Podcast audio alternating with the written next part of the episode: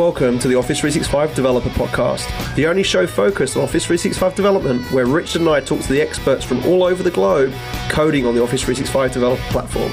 For more information on Office 365 development, please visit dev.office.com and follow us on the hashtag Office365Dev. So, welcome to episode 67 of the Office 365 Developer Podcast. 67, it just keeps shocking me how uh, quickly these episode numbers keep growing up. I'm um, in Amsterdam right now. I was in Munich for the weekend at a SharePoint Saturday there, which uh, Matthias Einig and a bunch of other guys ran. And now I'm at um, Unity Connect show, um, which uh, headed up by Dan Holme. He's probably the most public figure who's running that event.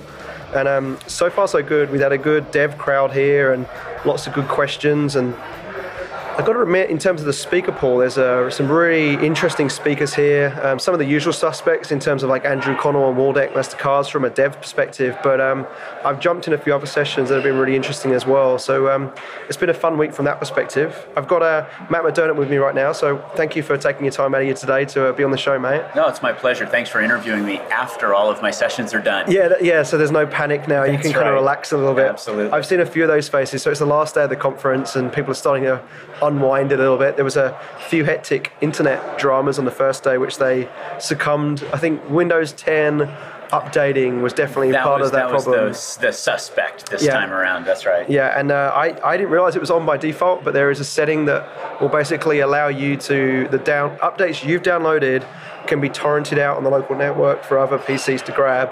Cool technology, but not when you're in a conference center. So what I heard from Dan was we have several hundred attendees, counting the delegates plus the sales folks, and uh, we had sixty thousand active connections through the firewall. Wow, ouch. Yeah, that sounds like it could be torrenting going on right there. So, yeah, so that was an interesting drama on my first session of, of yesterday, but it actually went quite well, so I was quite happy to do that. And I did it on Office web add ins, and um, we did an Outlook deep dive, and then today I did a Word, PowerPoint, Excel deep dive. And it's interesting seeing the excitement in the SharePoint crowd, which is kind of what this event is in terms of um, what, what you can do with HTML and JavaScript to Sure. build, Sure. build Office web add ins.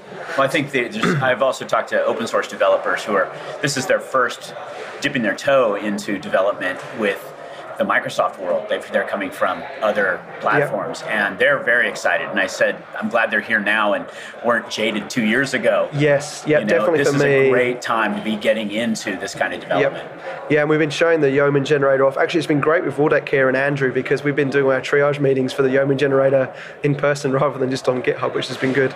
And then you have Waldek to do all the work, right? Yeah, well, and yeah, he's sitting in the, he's sitting in the speaker room right now, checking in a bunch of code. So I'm pretty happy with that. That's great. So um, there's a few updates this week. The first one I wanted to give a shout out to was our education team are running a bunch of dev camps globally, um, and you can go and check them out in the show notes. The URL, um, or if you're interested in it, is devcamps at microsoft.com, but they're specifically around um, education partners. So it's an msevents.microsoft.com event. You can go and check them out there. And uh, there's some, they're all over the place actually. So I'm just scrolling through here. There's one in California, there's one in the Netherlands in December.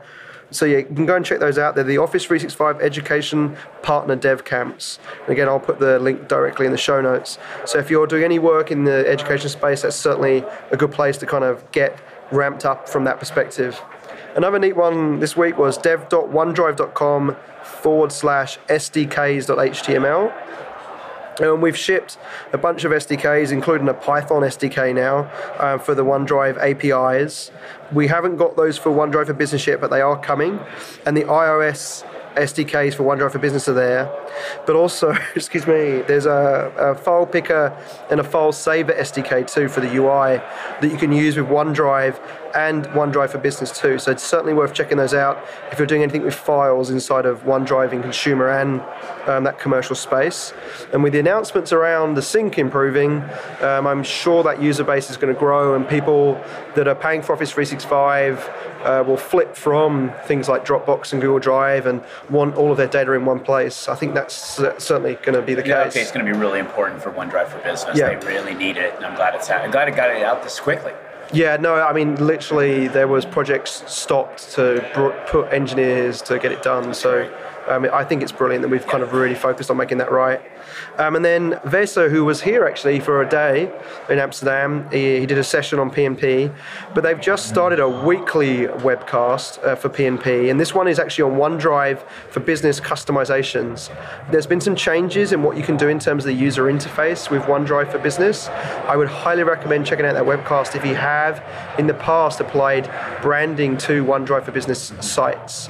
Um, they go through all like the avenues and pros and cons of that, but it's pretty cool now. You've got the dev show which Sonia runs, my podcast with Richard, and now Vesa and his team with the PnP staff all on a weekly cadence. So you can't say that we're being shy with information moving forward here. It's a crazy schedule, crazy.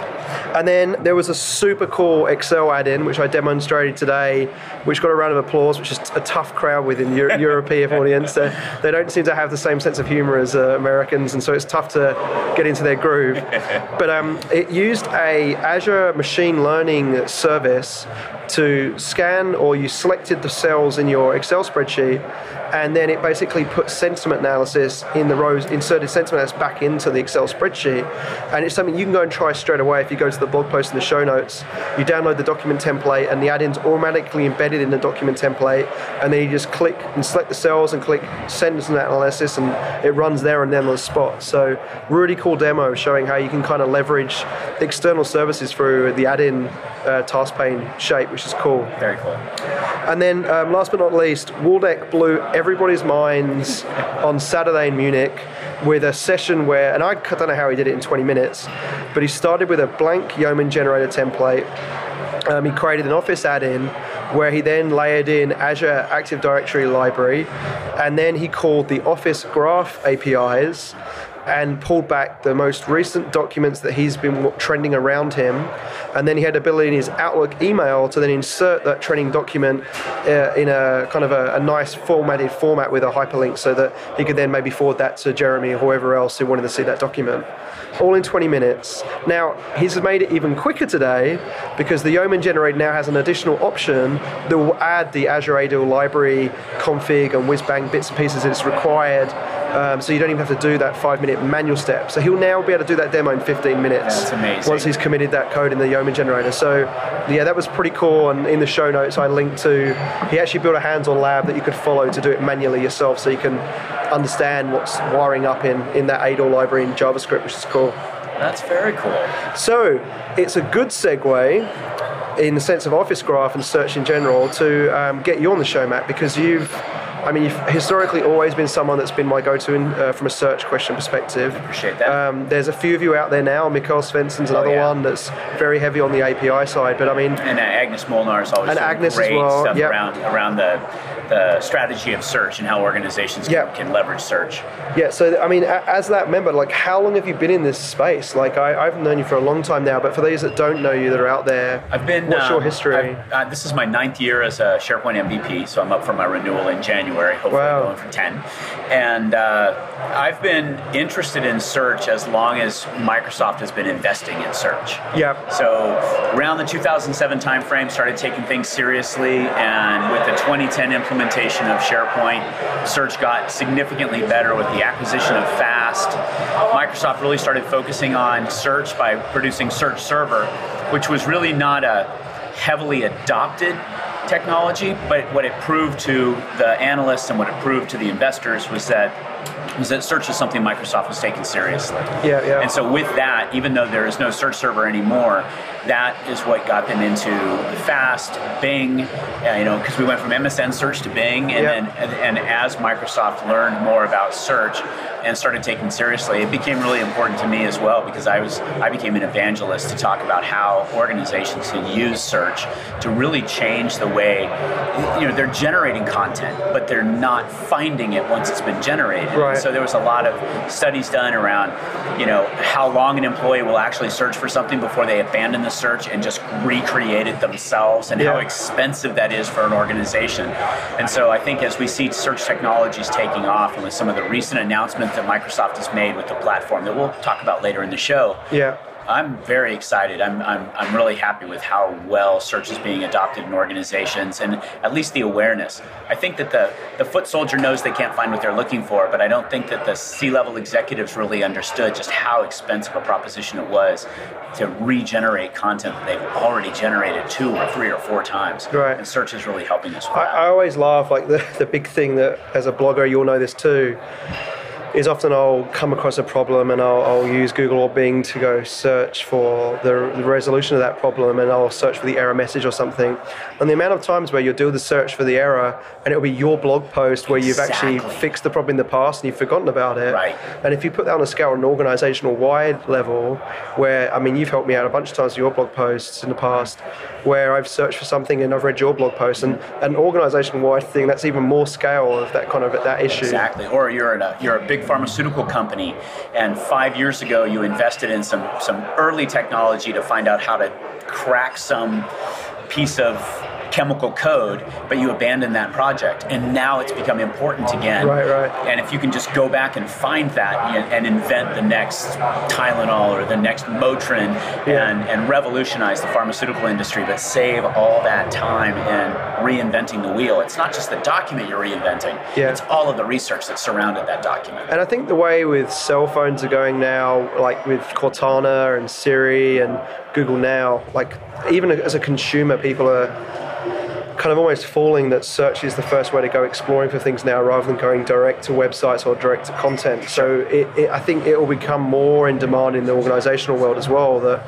they just expect search to work like it does in the consumer space Well, as well. and, and I think that the browsers where you used to type in Google and then type your question into Google, Right. now you just type your question in the Yeah. address bar and it immediately goes to your preferred search engine. or like Edge in Windows 10, like you start typing and it's in the middle of the page, and you're like, whoa, hang on a minute, what, what's this doing? Am I searching, or can I put an address and in you, here? and you see the things you've searched for before, which sometimes it's embarrassing that there you are searching for the same Right. thing again, but sometimes it's really helpful because it is a piece of, of information that you're trying to find out about on, a, on an ongoing basis. I want to know the updates from today, and then tomorrow I'm searching for the same thing because in a news cycle there may be more updates.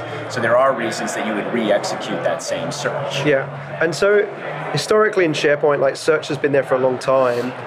What are the typical things you can do as a, as a consultant, as a developer, kind of vanilla configuration in the user interface with search? What, what typical things do you see customers doing? So one of the things I see them doing is focusing on the, the user interface for the search result itself. Yeah. Um, they want to call out special classes of content, working with a customer where they're very report oriented, so expense reports and things like that are very important to them. So we call out that specific kind of content in a search result.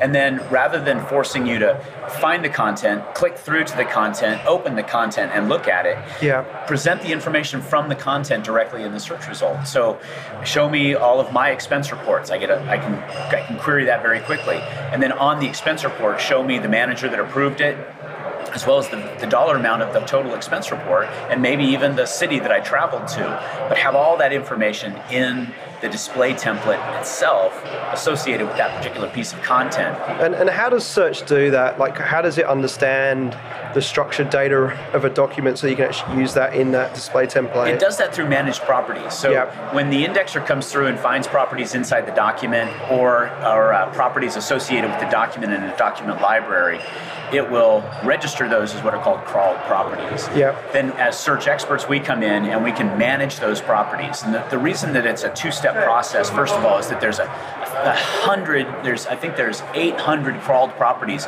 just when you install SharePoint out of the box. Yeah. And then as it discovers more properties, it, it adds those to that catalog.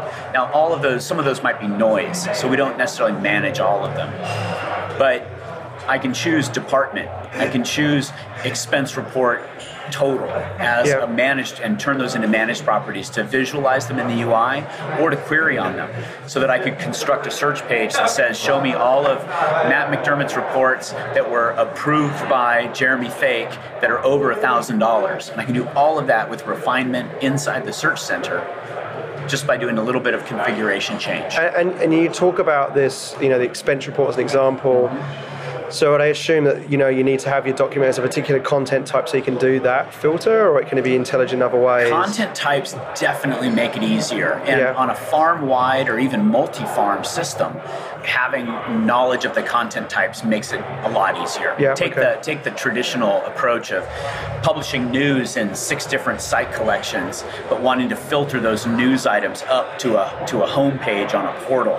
Yeah. You know, I was just talking to a delegate today who was asking me about the best way to do that, and having a news content type makes that really easy. Right. Because then you can add to that an, an extra attribute of show on homepage. Yeah, yeah, yeah. And if you click show on homepage, it automatically federates up to the main portal. Whereas if it's unchecked, then it only shows in the departmental portal. Yeah, yeah, yeah. So having having the line of sight and the vision to build the solution that way makes it easier. But the other solution I showed today is we have this really important list that's just like every other list.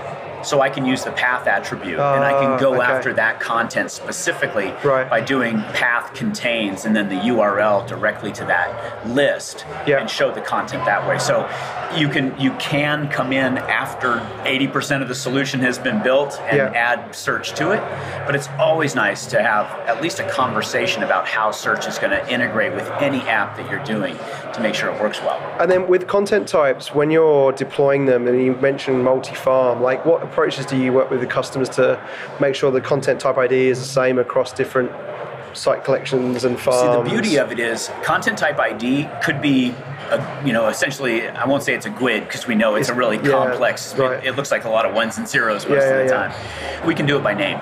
Okay. So I can say content type equals news. Right. And, So it doesn't will- matter it, about doesn't the matter what the ID is, but you can also use the ID because Yeah. there's a content type ID attribute that I can look at. Right. And so if I really want to make sure that it's my news and not your news, Yeah, yeah. then. I can use that attribute, Sure. which would be potentially unique across farms. And- but as a developer, you can also deploy the content type and specify the content type ID Yeah. so that you can synchronize those across farms if you're using a solution. Yeah, and I know like Vesa has some great stuff in the PNP um, site where he, you know is using remote provisioning to deploy those content types via remote code. So that's a good way of tying that in as well. But what you're talking about is a planned implementation. yes, right, which And is so not always I'm the case. talking about is Yeah, yeah. coming in and helping a client at the end of the story when Right, they go, crud, we Yeah. have to search for this stuff too. Yeah, yeah. And so a lot of times I don't have that luxury. And that's traditionally how it happens, right? It's not something that's initially thought up up front. No, nobody thinks about search up front. They Yeah. think about let's get SharePoint out, let's get the intranet built,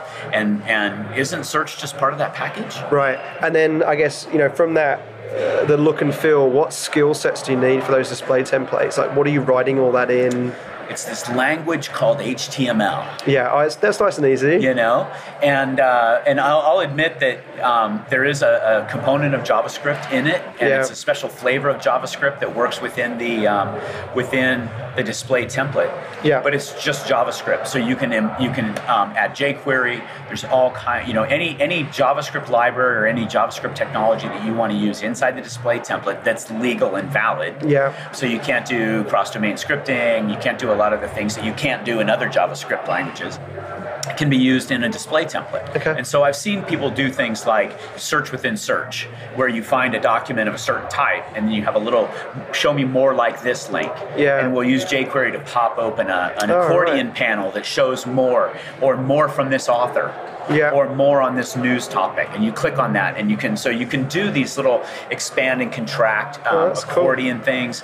Out of the box, you get the hover panel, and I've seen people augment the hover panel. One of the demos I do is you find a customer, you hover over the customer, and it shows you a, a Bing map to their location using the metadata of their of their address Yeah. to show that map. Super simple stuff. As long as you've got an internet connection, just works beautifully. So I haven't touched search in a while since I was a consultant back in Australia, and I distinctly remember it being XSLT. Oh my gosh, yeah. In in So- SharePoint 2010, Right, it was- you used okay. to get you used to get a whole garbage truck load of search results Yeah. that you then had to go through with XSL Right. and figure out are you a Word document? Are you a Word document? Right. Are you a Word document? And it was miserable. And there was this really cool template XSLT that would dump out all the properties yeah, that were in yeah. return. A I couple forget- of us MVPs. I forget what wrote MVP wrote that one, Yeah. but that came in really useful. So that's improved a lot since 2010. then. significantly Okay. improved. So now what we have is we have a rules engine. And, and to be fair, in 2010 we had the SharePoint 2010 search engine, and then we had the all the option of the fast search engine. Correct, yeah. In SharePoint 2013, we've taken the best of the SharePoint 2010 um, crawler and the indexing technology there, along with the best of fast indexing, fast content processing, Yeah. fast query to be able to get this unified engine. So there is only one engine in 2013, same engine that's running in Exchange 2013, Yeah. and same engine that's running with enhancements in the uh, IT preview of SharePoint 2016. Right. Okay. So what you have now is a rules engine that you can go configure and say if you are a Word document and if the department is IT, or if you are a Word document and you are of content type expense report, Yeah. then display this way.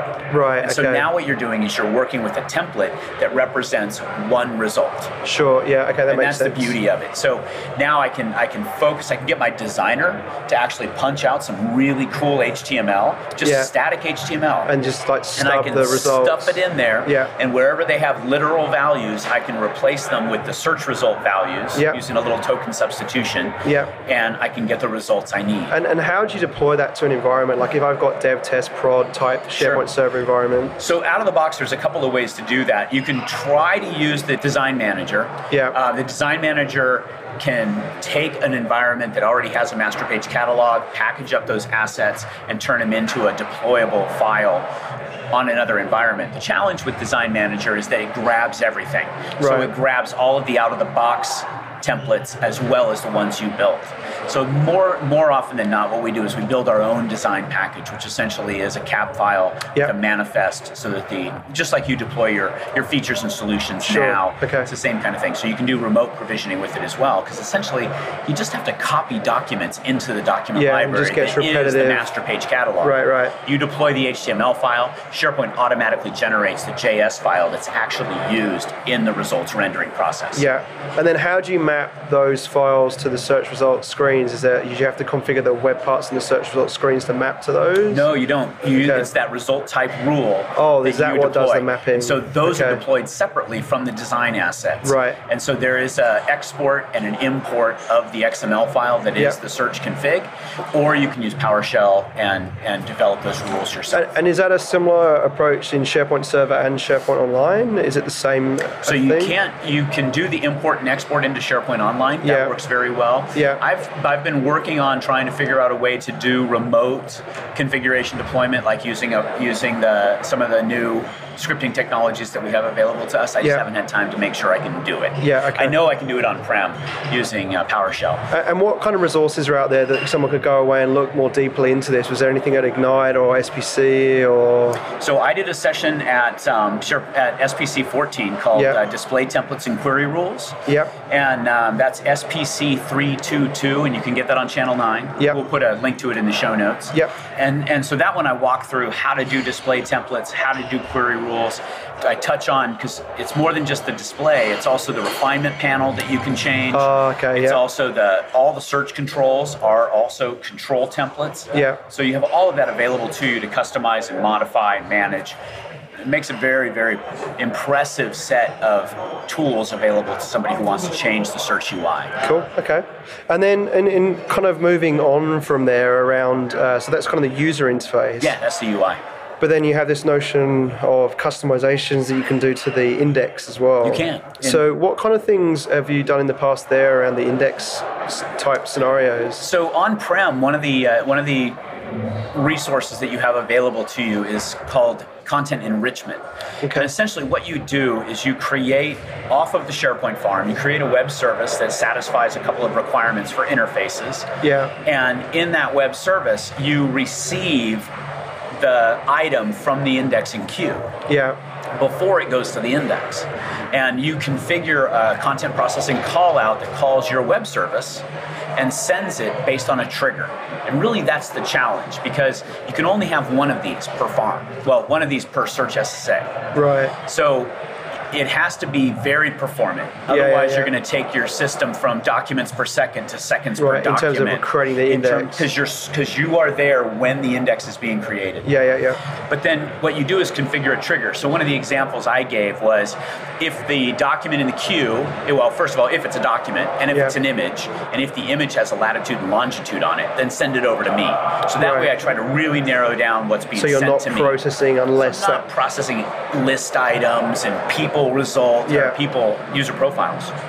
And then what I do is I take that information that's just latitude and longitude on an image, send it out to Bing, bring it back, and now I've got reverse geolocation. And Oh, I can nice. apply that to the metadata so that when I start searching, rather than searching for a latitude, I'm searching for Carmel, California. And Right. I get all the images that were Oh, shot in really Carmel, neat. California. Okay. And so it, it really drives home how cool it is to be able to augment the information Right. in the index. I've seen people do this with company names and tr- going and getting the Nasdaq or the or the uh, stock exchange ticker value.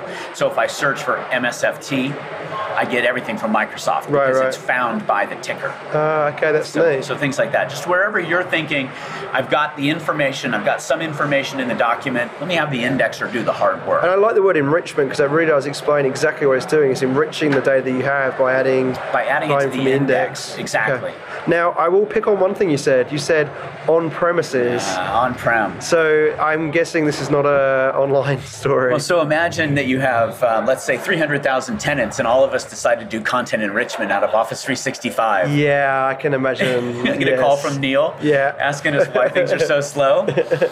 Yeah, so you can't do this with Office 365. There's no notion of an office of a um, enrichment call out. Right. But Corey Roth and I did a session at um, at Ignite this year. It was um, how you can it talked a lot about display templates and query rules and things Yeah. like that. But then we also talked about other ways of, of enhancing search. And so I showed this demo of this on-prem content enrichment service. And then I flipped the problem around for Office 365 because the, the problem isn't how do I use content enrichment. The problem is how do I take my photos that have latitude and longitude on them and how do I get the information of where they were shot. Yeah. And so I created an image library that had all of the necessary metadata that I was tracking on-prem, but there are site columns now on that document library. So I had the location, and I had the the uh, the image with the map to the location, and I had the people who were in the picture because all of that information's in the picture because we tagged the faces of the people. Yeah. And then I used a PowerShell script running on my laptop on-prem Yeah.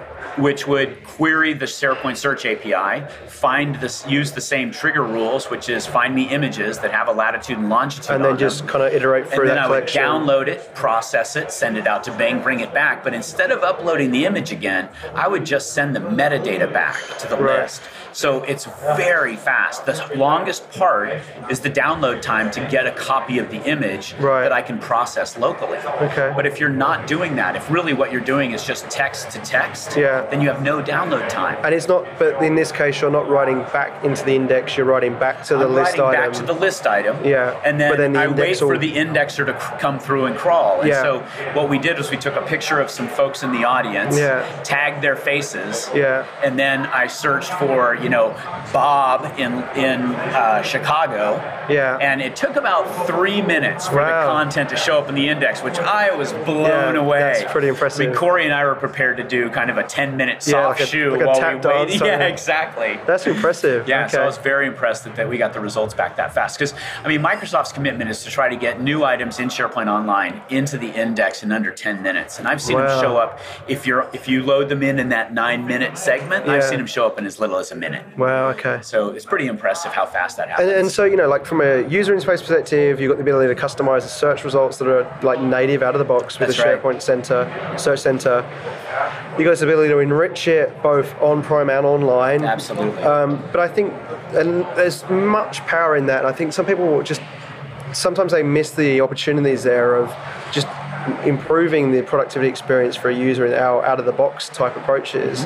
But also, I think sometimes they forget that if I'm in a mobile environment um, and I've got a mobile application, or I've got even a standalone web application, or maybe an Office web editing running in Outlook or Yep. Word or so forth, to be able to reach into the search APIs in a similar way to you just said with that enrichment. And I call. blame you for that.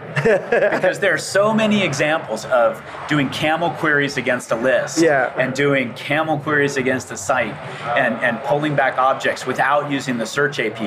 that just people using SP list. That's how I do it. Or Yeah. worse, Yeah. get my list and get me item one, then get me item two, Right, and right. I'm going to look for it myself. So use the search API. Yeah, because yeah, not yeah. only can you target a specific list or a specific site for that information, but you can also target the entire farm.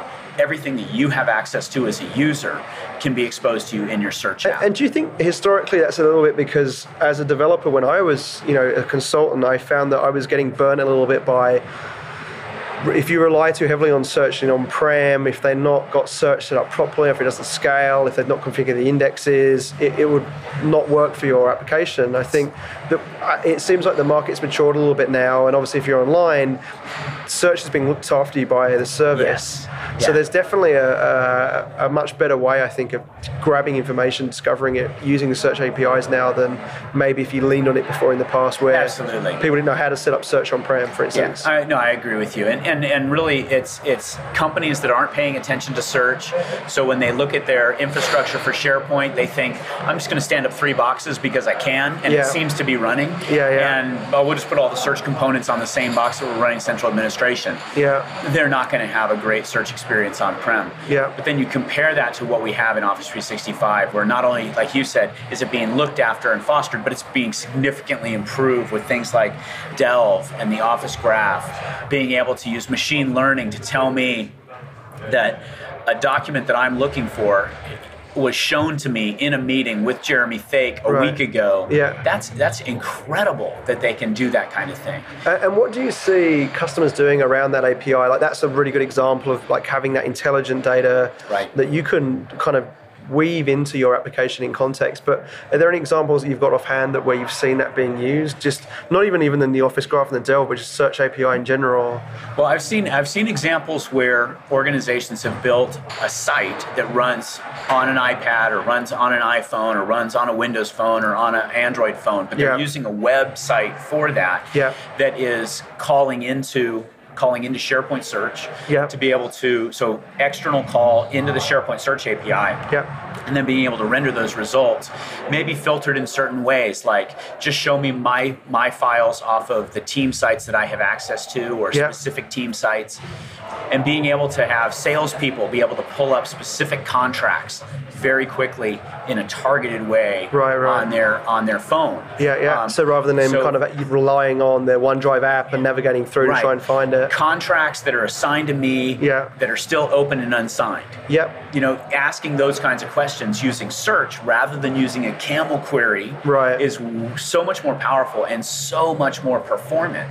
But then rendering it, because you're going to get back JSON, rendering that in your own app so that your end users know exactly what they're seeing and Yep. understand that app. Yeah, and I think in, in, context of whatever else they're doing with inside that application, right? Precisely, precisely, because maybe they have a contact app, or they just have a you have a simple page that says these are your outstanding approvals, Yeah. and it reminds them to get those contracts signed and Yeah. keep calling those clients. Yeah, I definitely think it's underused, mm-hmm. and, and we see time and time again that people are resorting back to CAML queries and stuff to do that type of stuff. And you, you know, totally right there that search Well, is, is I- something that people just forget. There's a different way of traversing Sure. information inside Sure. of what SharePoint. we need to do is we need to do the post. There was a post about three years ago that showed the difference between the performance of search Yeah, versus right. every other opportunity to access Yeah. content. I think we need to revive Redo that that, for 2016. yeah, totally. Maybe. You know, come back and show the new benchmarks for how and the appropriate ways to access data.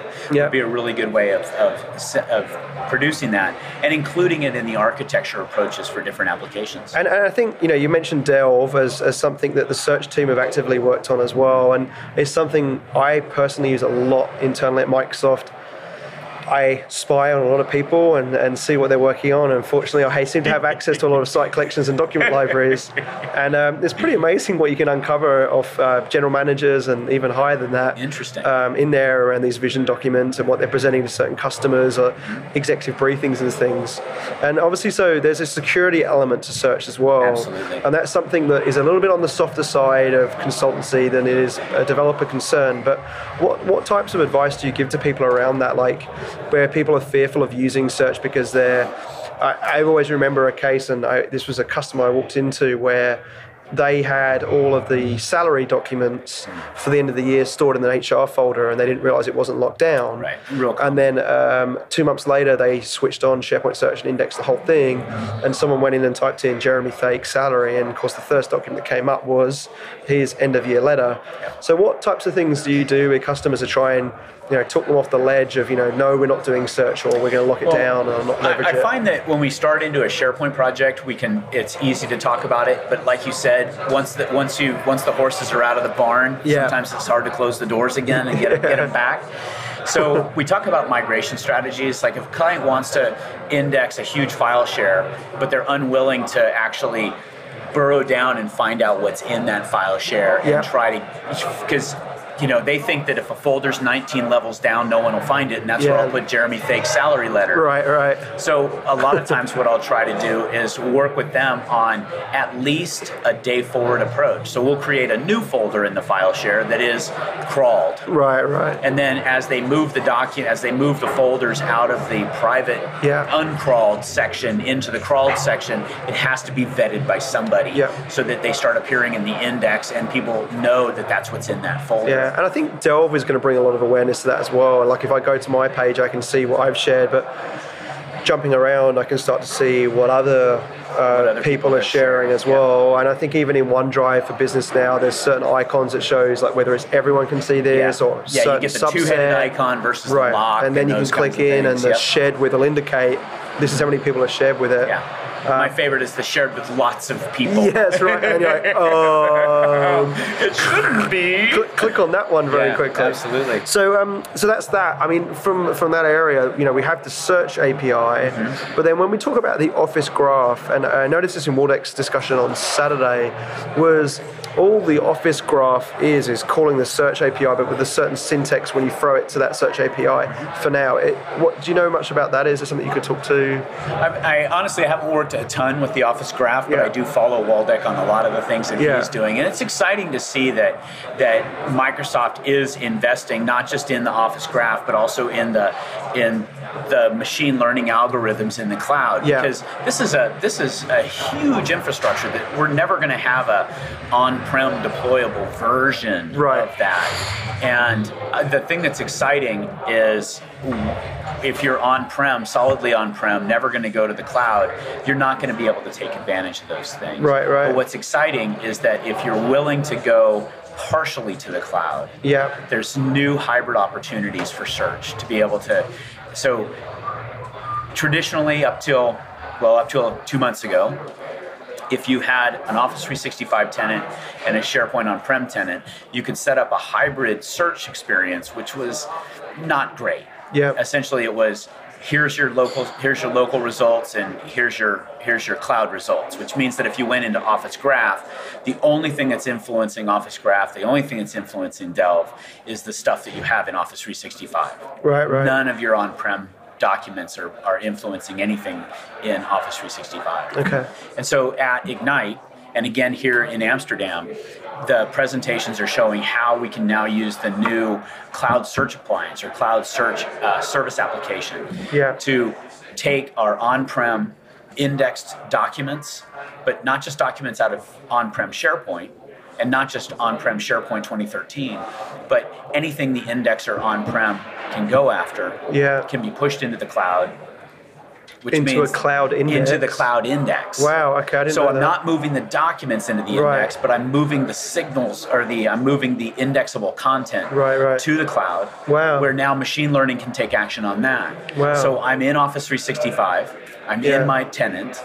I execute a search and I see search results from my on-prem SharePoint environment, from my Office 365 SharePoint environment, from my on-prem file shares, from my on-prem BCS results, custom data. Yeah, yeah. I'm seeing all of that, and I can now have the Delve machine learning take advantage of the fact that it knows everything about the corpus of content that I'm that I'm um, indexing. Yeah, that's really powerful. And from a developer perspective, that's a huge amount of information to get at in the search API on top of what Office Graph is doing around that machine learning aspect of it as well. That's well. right. And that's so cool. now, so now when we talk about a solution around Office Graph, when we talk about a solution around the Delve API, we're really talking about everything that this organization Right, owns. right. But the other advantage is that if I talk about an organization that's global and may have seven SharePoint farms, but Yeah. one Office 365 tenant, all of those SharePoint farms can share their information up to the cloud. So they're not Uh, yeah. pushing they're not pushing indexable content To- from Japan to North America right, right. to Europe,